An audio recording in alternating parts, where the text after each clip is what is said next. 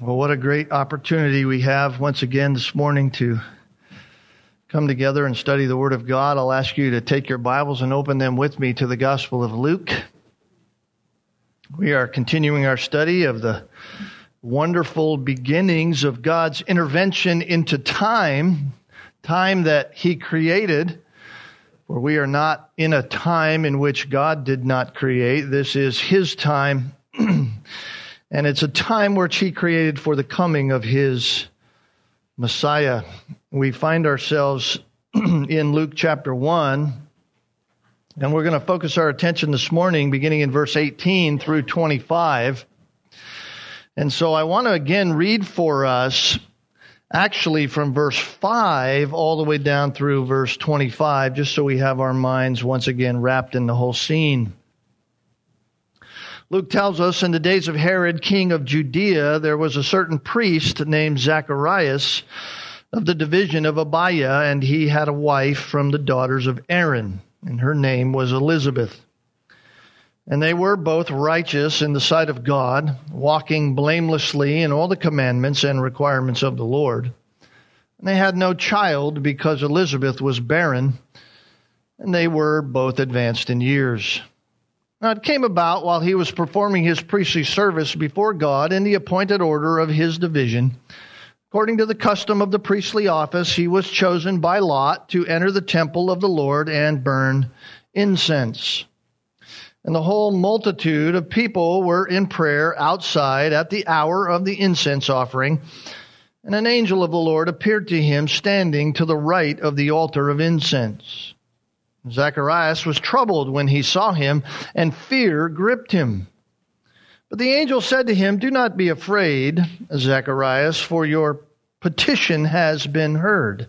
And your wife Elizabeth will bear you a son, and you will give him the name John. And you will have joy and gladness, and many will rejoice at his birth and he will be great in the sight of the Lord, and he will drink no wine or liquor, and he will be filled with the Holy Spirit while yet in his mother's womb. And he will turn back many of the sons of Israel to the Lord their God. And it is he who will go as the forerunner before him in the spirit and power of Elijah to turn the hearts of the fathers back to the children, the disobedient to the attitude of the righteous, so as to make ready a people prepared for the Lord. Zacharias said to the angel, How shall I know this for certain? I'm an old man, and my wife is advanced in years. And the angel answered and said to him, I am Gabriel, who stands in the presence of God. I have been sent to speak to you and to bring you this good news. Behold, you shall be silent until and unable to speak until the day when these things take place, because you did not believe my words, which shall be fulfilled in their proper time. The people were waiting for Zacharias and were wondering at his delay in the temple. But when he came out, he was unable to speak to them. And they realized that he had seen a vision in the temple. They kept making signs to them and remained mute. And it came about when the days of his priestly service were ended that he went back home.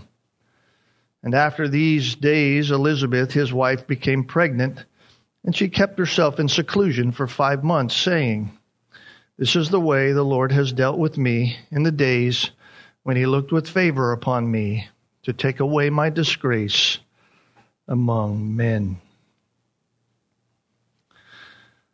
Zacharias and Elizabeth were just normal people. Two people living their lives in a relatively uneventful way, not well known, not famous, not socially popular. In fact, according to verse 5, Zacharias was just a certain priest. He was a certain priest, and she was his wife, who happened to be born in a priestly family. She was one of the daughters of Aaron. So he wasn't known as the high priest might be known to all the people. He didn't hold that kind of office as a priest. Luke gives us no description that would indicate in any way that he is anything other than a certain priest. In other words, he's just one of thousands of priests that were in the priestly line alive during those times. And he was living in the hills. He lives on the outskirts of town, and he did what priests do. He would serve his two different weeks of the year at the temple, as all priests in their divisions would do. And then they would return home, and he, like any priest, would do what he would do at home. He would teach people from the Old Testament. He would talk to people about their issues in life. He would attend to the domestic cares of the home as he was around his wife Elizabeth. And one thing was missing, however. The text tells us that he and his wife had no child. They had not been able to have a child. They desired a child since they were married. In their married life, God had said, be fruitful and multiply, fill the earth. They, they wanted to fulfill what God had commanded and to procreate and to have a child. In fact, they had continually prayed to God that He might give them a child. But now, now the years are gone. That had not happened. And now they're advanced in years, as it says. They're old. They're beyond the natural childbearing years. They're beyond the natural time when a husband and wife in their years of life would have the capability of child production. And if you didn't have a child in the Middle East, if you were a woman who could not bear children, that was an absolute disgrace you would have been someone who was seen as disgraceful. Something must have taken place in your life. There must be something wrong with you. There must be some kind of secret sin in your life that God is doing what He's doing to you and withholding children from you. And so life for you, while very uneventful for the most part, would have been filled with much heartache. Year after year after year after year, nothing changed. Not only have you been praying for a child, but you've been praying for your nation. You're a priest. And as a priest, you knew what God had promised hundreds of years prior through the prophets. You knew what the old prophets had said. You knew that he would send his Messiah to save his people and that blessing would come to all the earth through Messiah. You knew that. You knew that he would come through the seed of a woman. And so part of your prayer was just that. In fact, that would have probably been the prayer of most women who were Jews during that time that the Messiah would come through their home.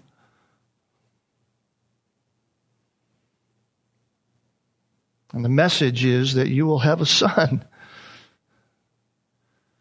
this supernatural being is telling you that he will be great in the sight of the Lord, that he will be set apart for a specific task, that he will be filled with the Holy Spirit while yet in his mother's womb. He will preach a message of salvation through faith in the Messiah. And many would be turned to the Lord.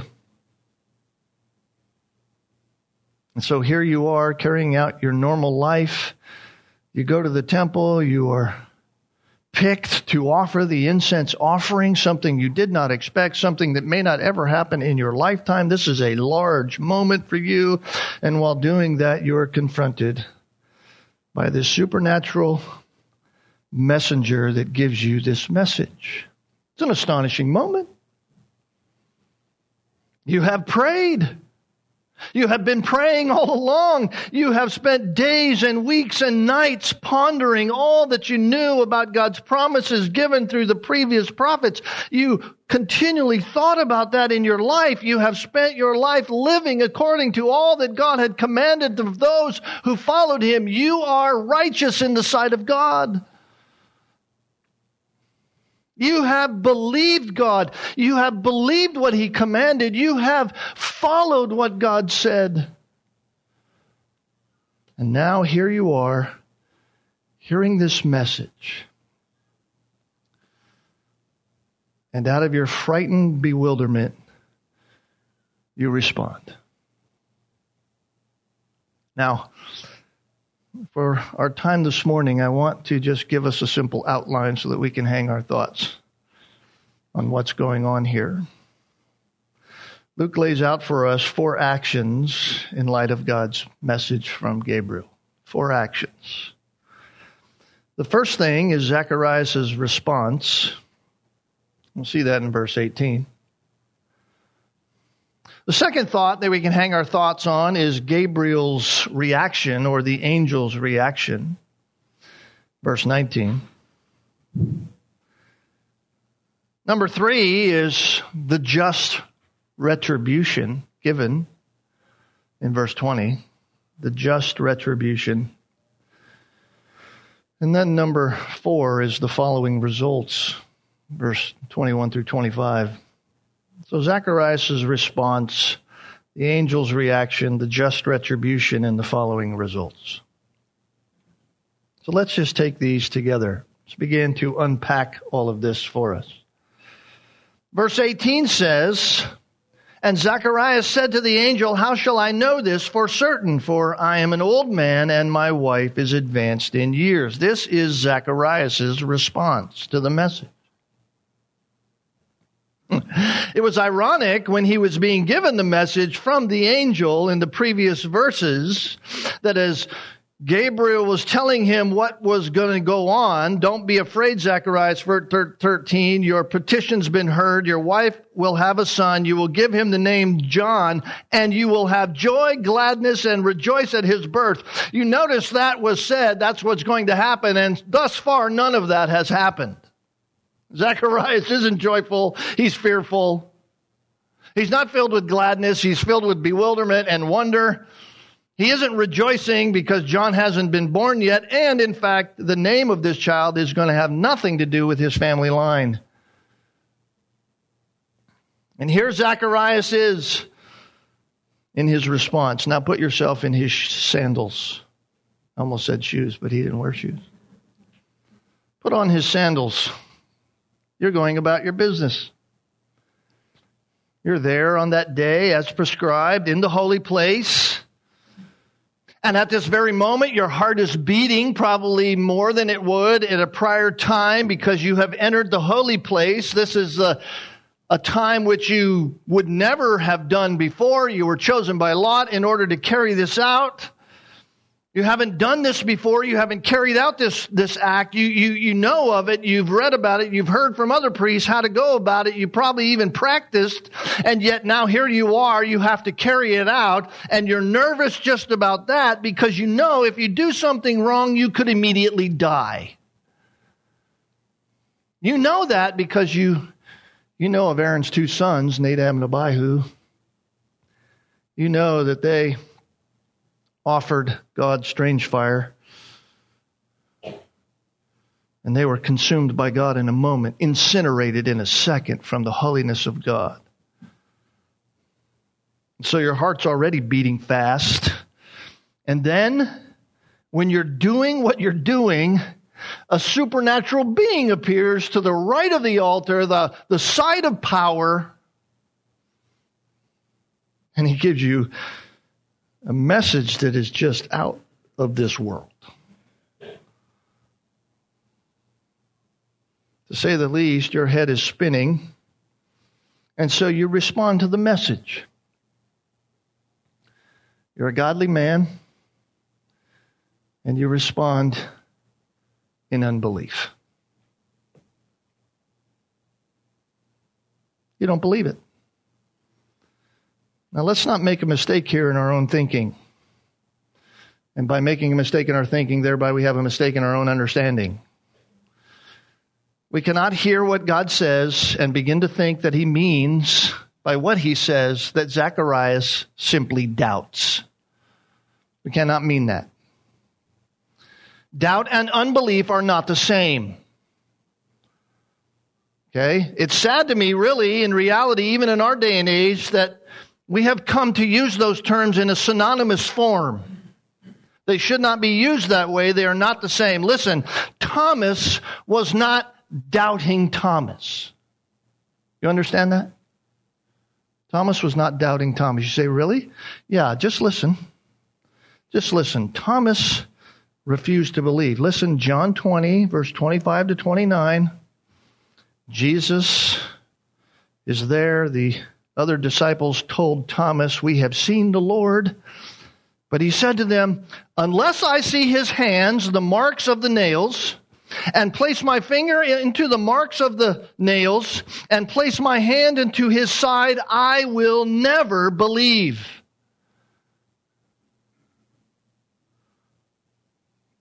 Eight days later, his disciples were inside again, that is Jesus' disciples, and Thomas is with them. And although the doors are locked, Jesus comes and stands among them. Jesus has the master key to every building. He just comes in. He stands among them. And Jesus says, Peace be to you. There's a supernatural being among you. Got to tell you, don't be afraid. Peace be to you. And he says directly to Thomas, Put your finger here. Remember what Thomas said? Unless I put my finger on the in the nail spots. Jesus says, Put your finger here, Thomas. Jesus wasn't there when that conversation went on. Jesus knows. Put your finger here. See my hands? Look, look, see my hands? He says, Put out your hand, Thomas. Put it in my side. That's what Thomas said. Unless I see the nail prints, unless I touch his hands, unless I put my hand in his side, I will not believe. Do it, Thomas. And then Jesus said, Do not disbelieve, but believe. Thomas answered him, My Lord and my God. Jesus said to him, Have you believed because you have seen me? Blessed be those who have not seen and yet have believed. Thomas was not a doubter, Thomas was a disbeliever. He didn't doubt that Jesus had risen. No, he didn't believe it at all. Zacharias isn't doubting the message from Gabriel. He's not believing it. He's not believing it. And knowing our own hearts, knowing us and, and my own heart as a Christian, and, and I'm sure your heart as a Christian, none of us here have difficulty in understanding Zacharias' lack of faith right there, do we? We go, this is a moment lack of faith. This is, he, he just doesn't believe it. Right? After all, from a human vantage point, if we just think on a human level, what was being said to him was an impossible message. Zacharias, you're going to have a son, and he's going to be born to your barren wife. It's going to happen just like I said, and I know you're old, and I know she's barren. Zacharias is going on a human level. This is crazy. This is nonsense. This is impossible. I'm old. My wife's old. Old people don't have children. Not in a natural human way, anyway. They are beyond childbearing. It just doesn't happen. It would have to be a miracle. And listen, miracle, a miracle hasn't happened in Jerusalem since for over 500 years. There's been no miracles happening.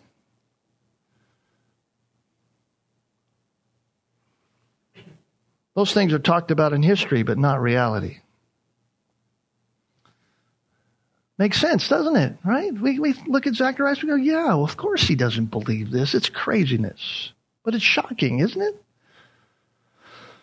It's shocking, right? He's a righteous man. He's a godly man. He is a Christian. In fact, he's described in verse 6 as being righteous in the sight of God. And on top of that, he's a priest. He should have immediately believed. One commentator gave several reasons. He said, as a priest, he was extremely familiar with the Old Testament. In fact, there had been others in the Old Testament who had encounters with heavenly beings. He should have immediately come to the conclusion in his mind that if God had done it in the past, he could certainly do it again. Secondly, he was a person of God. In other words, he wasn't just some pagan. He wasn't some atheist out there. He was a man who believed in God. He wasn't someone who believed that God was some fabrication of man's mind and man's words. He lived for God. Because he lived for God, he should have believed God. Thirdly, he was leading the people of God in the most solemn act of worship on the very day of this occurrence. He was symbolically offering up the prayers of the people through the incense. And so, as a leader of the people of God, if anyone should have a high view of God and what God says, it should have been him. And if all of that was just out of his mind, listen, the fear of the moment should have said it all. It should have told him that something other than from the earth was there. And if something other than from the earth was there, it must be from God. Because of that, he should have believed. But he doesn't. He doesn't believe. And we have to take note of that here. Take note of it carefully because not to believe what God says is always a serious matter. To not believe what God says is a very serious matter in the eyes of God, no matter who you are. Why? Because to not believe what God says is to impugn the very character of God. Let me say that again. To not believe what God says is to impugn the very character of God. In other words, to disbelieve God is to implicitly say that God cannot or will not do what he said. To disbelieve God is to implicitly say God cannot eh, or God will not do what he said. Now think about the implications of that. Think about the implications of that reality in our very lives. Well, let, let me just read what the implications are for us. Just in one quick reading. Paul to the Corinthian church in 1 Corinthians chapter 15. You don't have to turn there. I'll just read it. Paul said, Now I make known to you, brethren, the gospel which I preached to you, which you also received, in which also you stand, by which also you are saved, if you hold fast the word which I preached to you, unless you believed in vain. Because I delivered to you as of first importance what I received, that Christ died for our sins according to the scriptures, and that he was buried, and that he was raised on the third day according to the scriptures, and that he appeared to Cephas and then to the twelve, and after that he appeared to more than 500 brethren at one time, most of whom remain until now, but some have fallen asleep. Then he appeared to James, then to all the apostles, and last of all, as if one untimely born, he appeared to me also. For I'm the least of the apostles, who am I fit to be called an apostle, because I persecuted the church of God, but by the grace of God I am what I am. And his grace toward me did not prove vain, but I labored even more than all of them, yet not I, but the grace of God with me. So whether then it was I or they, so we preached and so you believed. Now, if Christ is preached that he has been raised from the dead, how are some of you saying that there is no resurrection of the dead? But if there is no resurrection of the dead, not even Christ has been raised. And if Christ has not been raised, then our preaching is in vain and your faith, your belief is in vain. And moreover, we, have, we are found to be false witnesses of God. Why? Because we witnessed against God that he raised Christ, whom he didn't raise, if in fact the dead are not raised. For if the dead are not raised, not even Christ has been raised. And if Christ has not been raised, then your faith is worthless. You're still in your sins. And those who have fallen asleep in Christ have perished. And if we hoped in Christ in this life only, then we of all men are the most to be pitied. You see the implications of the reality of disbelieving God? The implications of the reality of disbelieving God on even the smallest of things means that your faith is worthless.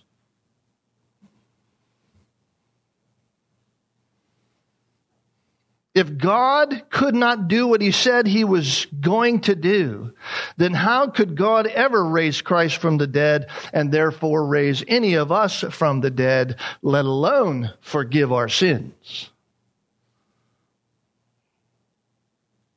You see, this is serious.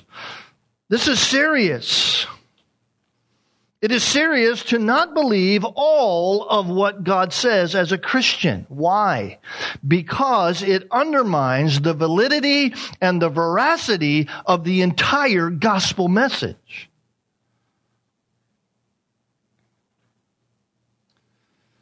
You cannot open the door of unbelief, even a shed, even a crack, and it not affect the rest of the gospel. The good news is no longer good news. In fact, it is very bad, deceptive news if God is powerless to actually do what he says and has promised. As Christians, we are commanded to live by what? Faith. We live by faith. We walk by faith.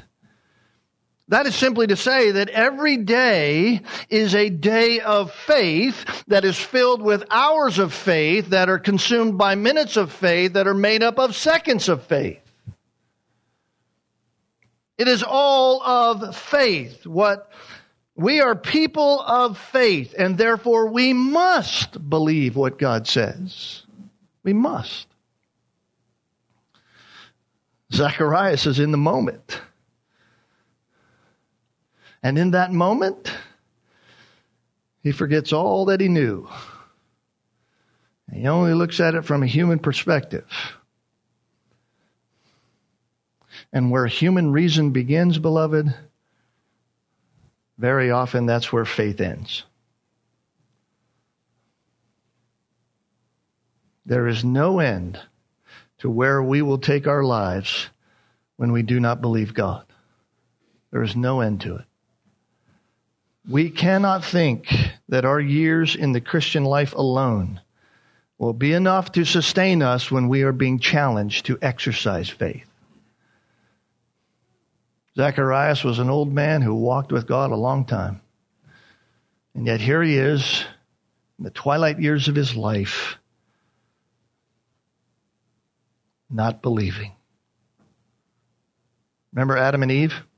Adam and Eve had not yet even experienced any kind of sin flowing from their own heart.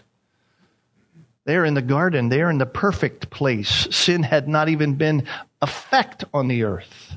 There was no sinful effect, no sin in their hearts. They were walking with God in the cool of the day. No one had a more perfect and yet wonderful time with God, and yet both chose to disbelieve God. Both chose to believe the lie rather than to believe what God said. How much more we must be diligent. How much more we must watch our own hearts for those little pockets, those little areas of hidden unbelief that we choose to exercise when believing God seems so crazy when it just seems so wacky to do so. The world says that you can't love until you love yourself first. The Bible says, deny yourself daily. The world says, don't worry about immorality and impurity. Take life in your own hands and get all you can because this is your best life now.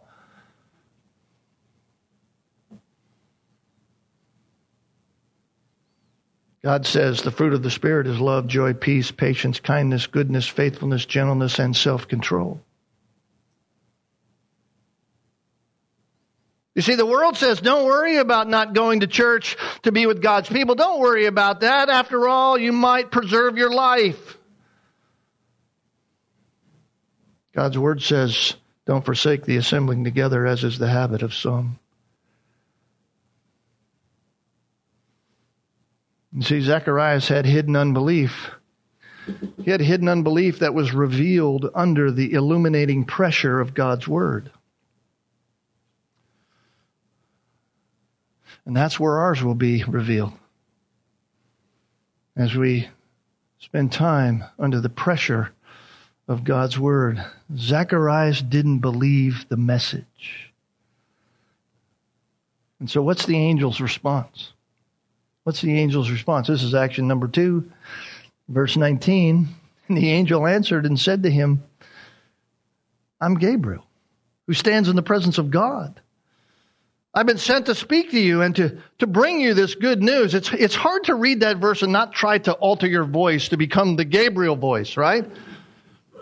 I mean, you're trying to figure out there what kind of voice he said that. He said, Listen, Zacharias, I'm Gabriel, man. You come on. Or say, Listen, pal, don't you know who I am? Are you out of your human mind? It's apparent that you're out of your human mind. I am Gabriel. You know who I am. You know I'm Gabriel. You notice he's not asking a question.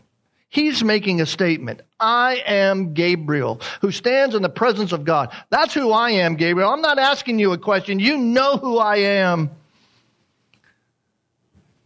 In fact, if you understand the original language of the Greek text, some of you are looking at that and studying that maybe even now. You notice the name Gabriel is in the emphatic position in the, in the grammar, in the sentence. It's, it's comes first. That simply means this isn't just some angel, this is Gabriel. I mean, put emphasis there. This is Gabriel. The Bible tells us that there are myriads and myriads of angels. We don't know the exact number. Myriad in actuality means an uncountable number. Michael always seems to be sent by God when there is supernatural battles to be received. That's, that's the only other named angel that we know, Michael. When there's some kind of supernatural battle going on, it's Michael that is dispatched by God to go and to fight. And then there's Gabriel. Gabriel stands in the presence of God and he seems to be God's primary messenger. So when God has a message to bring to his people, he sends Gabriel to deliver that message.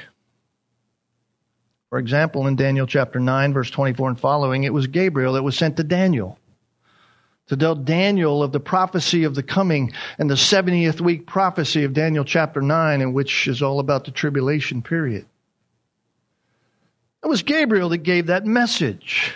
It's Gabriel, by the way, who will speak again in verse 26 in the sixth month of Elizabeth's birth Gabriel is sent from God once again, dispatched to the city of Galilee, or to, into Galilee, the city of Nazareth. So he's the one who has been sent to deliver God's word to Zacharias. And he says, in essence, listen, pal, I'm Gabriel. I'm not just any angel. I'm not just your run of the mill supernatural angel. I'm Gabriel. That would have surely struck a chord with Zacharias. Why? Because Zacharias is a priest. Zacharias knew the Old Testament. Zacharias was a man of God. He's a Bible man. And Gabriel appeared in the Old Testament with big messages. And so he says, I stand in the presence of God. I have been sent directly from God to you and my message to you, notice, is good news. I've been sent to speak to you and to bring you good news. This is God's word for you. This is God's word, Gabriel. And it's good news. That's the same word for gospel. We say that when we mean something serious. This is gospel word. We say that sometimes just with generic stuff. This is, this is gospel. I'm going to bring you gospel words. By the way, everything from the Word of God is gospel words. Why? Because it's all good news. It's all good news.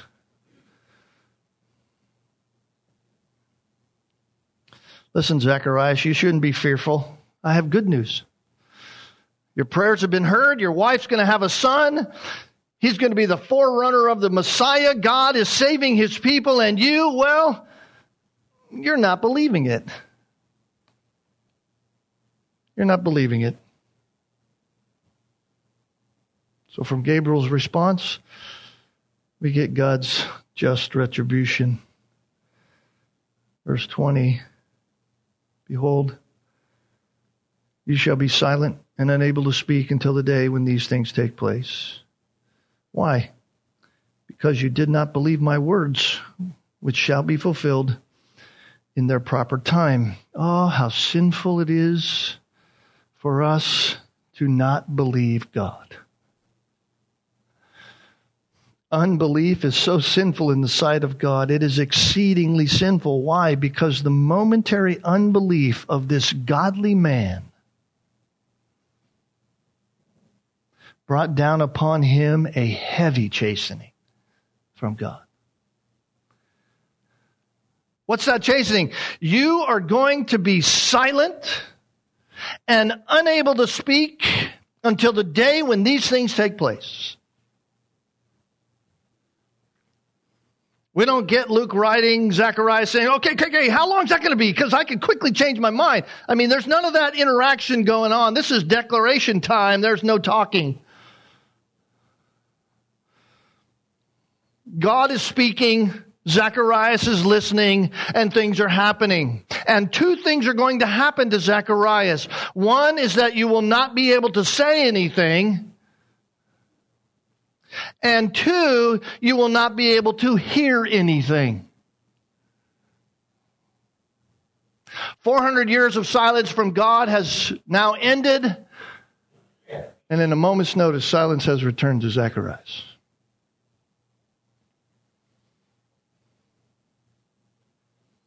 You will be silent, he says, and unable to speak. That's two different effects upon him. You're going to be deaf and mute until the time comes. You don't believe God's word? Then you won't be able to hear God's word. It's a judgment that fits the offense. In other words, the very instruments on our bodies that were created by God to shout praises to God and to hear from God, for Zacharias, they're now made ineffective. And it wouldn't be for a day, it wouldn't be for a week. It would be for at least nine months, the normal gestation period for a human in the womb. And so every day, Zacharias wakes up and he wakes up into this silent world from his sleep, which would be a daily reminder that he should have taken God's word seriously. I should have listened. By the way, just a side note, it wouldn't have been normal for Elizabeth to be with Zacharias while he was carrying out his priestly duties when it happened. So she wouldn't have known anything about Zacharias until he returned home. And when he got home, he couldn't even speak to her about what happened. That would have been an interesting homecoming. It wasn't like today where you have some kind of other way to communicate. Oh, hold on, honey, I'll just text you what's going on. There's no red Walmart around where you can go down by pencil and paper and say, give me a pad, I'll write out what happened. No, that's not happening. He had none of that in the communicative process. It would have been very difficult at best just to get some parchment and a quill so he could write down something.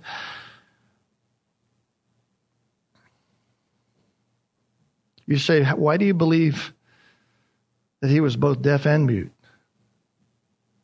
Well, first, because I think that's what the text means by what it says. When it says he shall be silent and unable to speak, it would have been very easy to just say, you'll be silent or you won't be able to speak. But just because you lose your speaking capability doesn't mean you lose your hearing capability. And yet, here in the text, Luke is very careful, as a careful historian, to give us all the facts and only the facts. You shall be silent and you'll be unable to speak. But also notice over in verse 62.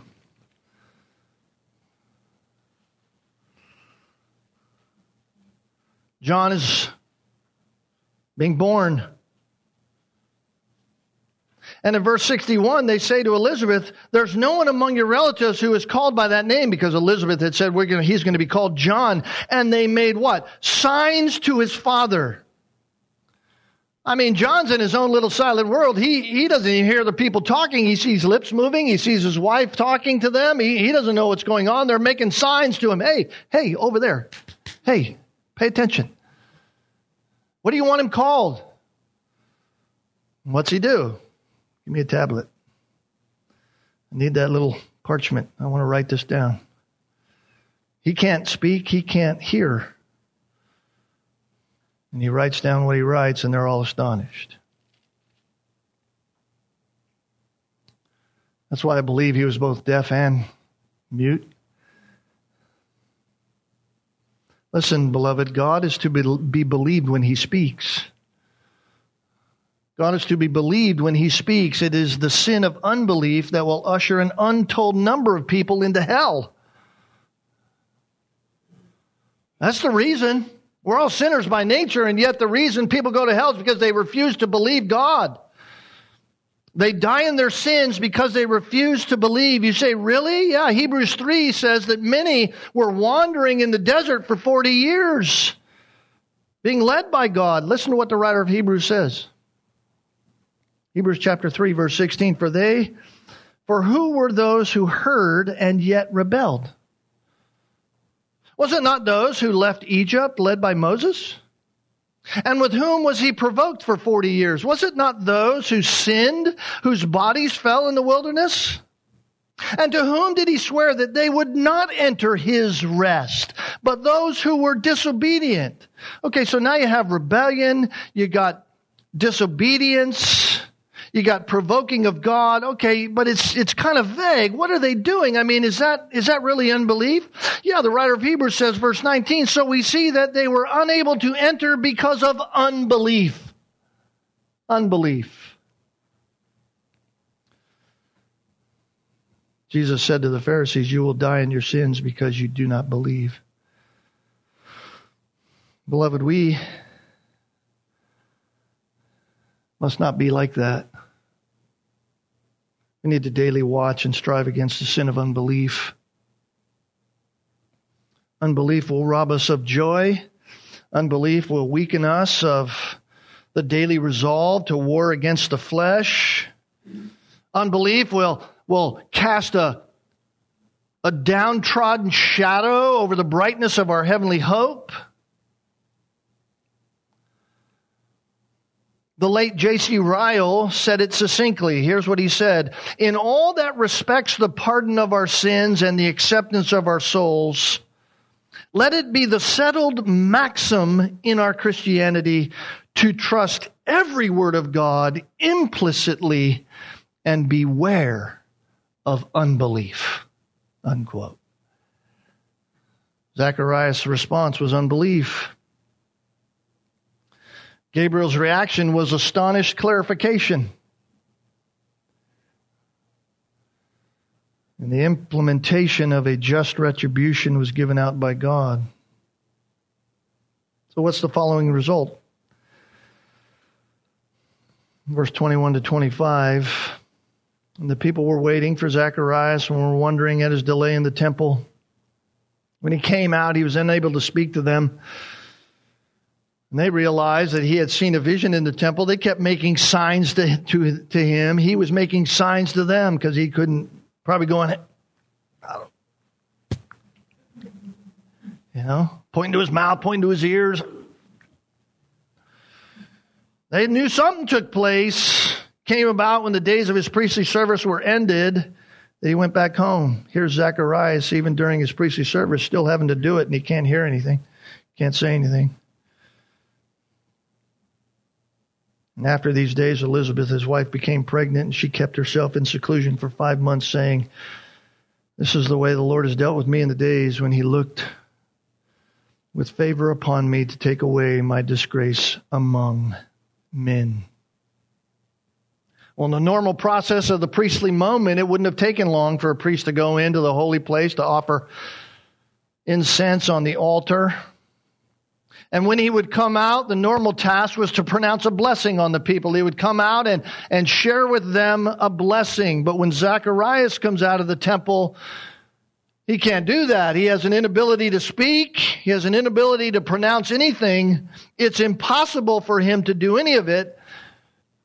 What would he normally have said to the people? Well, it's normal that a priest would come out and say these words. They're recorded in Numbers chapter 6, verse 24 to 26.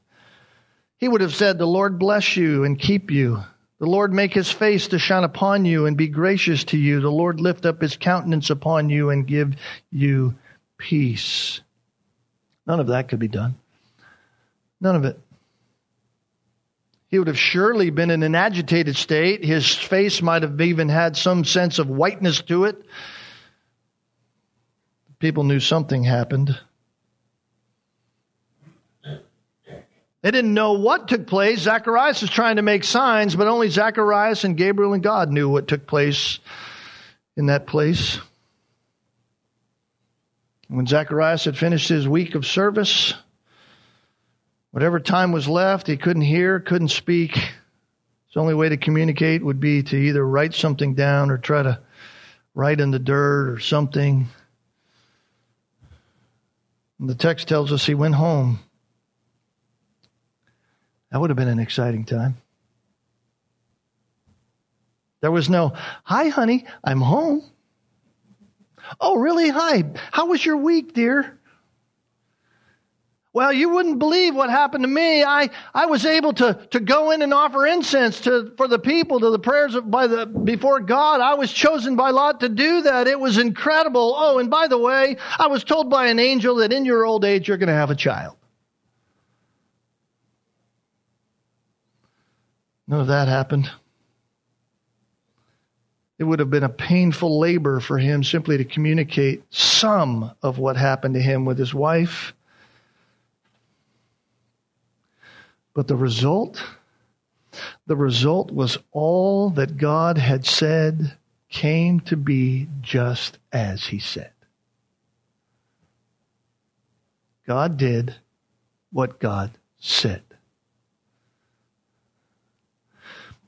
Now we can have this, lock this down in our minds. God's word is precisely true. God's word is precisely true. Elizabeth became pregnant in accordance with the divine promise spoken months before. She goes into seclusion. Most likely because she didn't want any more ridicule about her supposed pregnancy, right? If she would have went out and told people she's pregnant, uh, yeah, Elizabeth kind of lost it. She thinks she's pregnant now. But after five months, there'd be no unbelief in anybody that God had removed her barrenness. And so she spends five months just pondering the ways of God in her life, and she praises Him for His intervention and His kindness to her. And her heart is filled with all of those realities that come with one who believes. You say, What's that? She's filled with joy. She's filled with thanksgiving. She's filled with gratitude for God's goodness in her life. I'm sure in that very moment that she becomes pregnant, and even as they ponder all of that, as she remains in seclusion, Zacharias would be fulfilling exactly what verse 14 said. You will have joy and gladness. You will have joy and gladness. I'm sure in the silence of his heart, even though he couldn't hear her, hear her laughter, he could see her smile and he had joy and thanksgiving and gratitude for the goodness of God. We know that's in his heart because the moment that his mouth is loosed, he speaks. And he's filled with the Holy Spirit. In verse 67, he says, Blessed be the Lord God of Israel. That's the first words out of his mouth in over nine months. the last words that he spoke out of his mouth were, How am I going to know this for certain? The first words after God's chastening hand upon him, Blessed be the Lord God of Israel. What a story.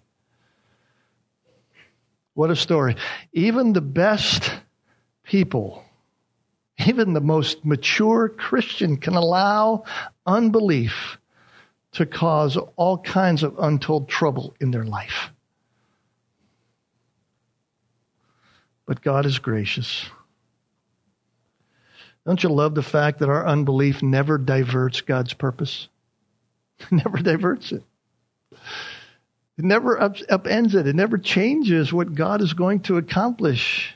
And in believing, when we embrace His Word, we find great joy. We find untold thanksgiving and utter gratitude for the goodness of God in our life.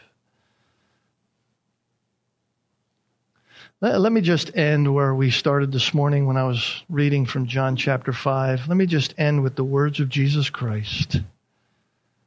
When Jesus said, Truly, truly, I say to you, whoever hears my word and believes him who sent me has eternal life. He does not come into judgment, but has passed from death to life. Let's pray. Father, thank you for sustaining me this morning. Thank you for encouraging our hearts through this magnificent, miraculous story. This event of history that is true, precise, accurate, true in every way because it's your word. Father, so often we, we hear your word, we hear what it says, we're faced with the impossible reality of how that might work itself out or if it's true at all, and we go away actually just not believing. And oh, the lack of joy, the untold suffering that we need not have to bear if we would just believe. Lord, this morning as Christians, those who believe upon Jesus Christ, we believe, we believe. Help our unbelief. For those who do not believe at all, we pray that you would open their eyes, for we know without you they cannot believe. They will not believe. Cause them to believe. Cause them to see themselves for who they are before you, not because we said it, but because you said it. Help them believe your word. For it is true in every way. Well, thank you. Thank you for it all. Even the chastening that you bring upon our lives because we know that you are a loving Father and you chasten those whom you love. Thank you for chastening Zacharias. Thank you for granting them the gift of a son that he might be the forerunner of the Messiah, pointing to the one in whom we are to believe. Thank you for that message of hope. Help us to be proclaimers of it, all to your glory. In Jesus' name we pray. Amen.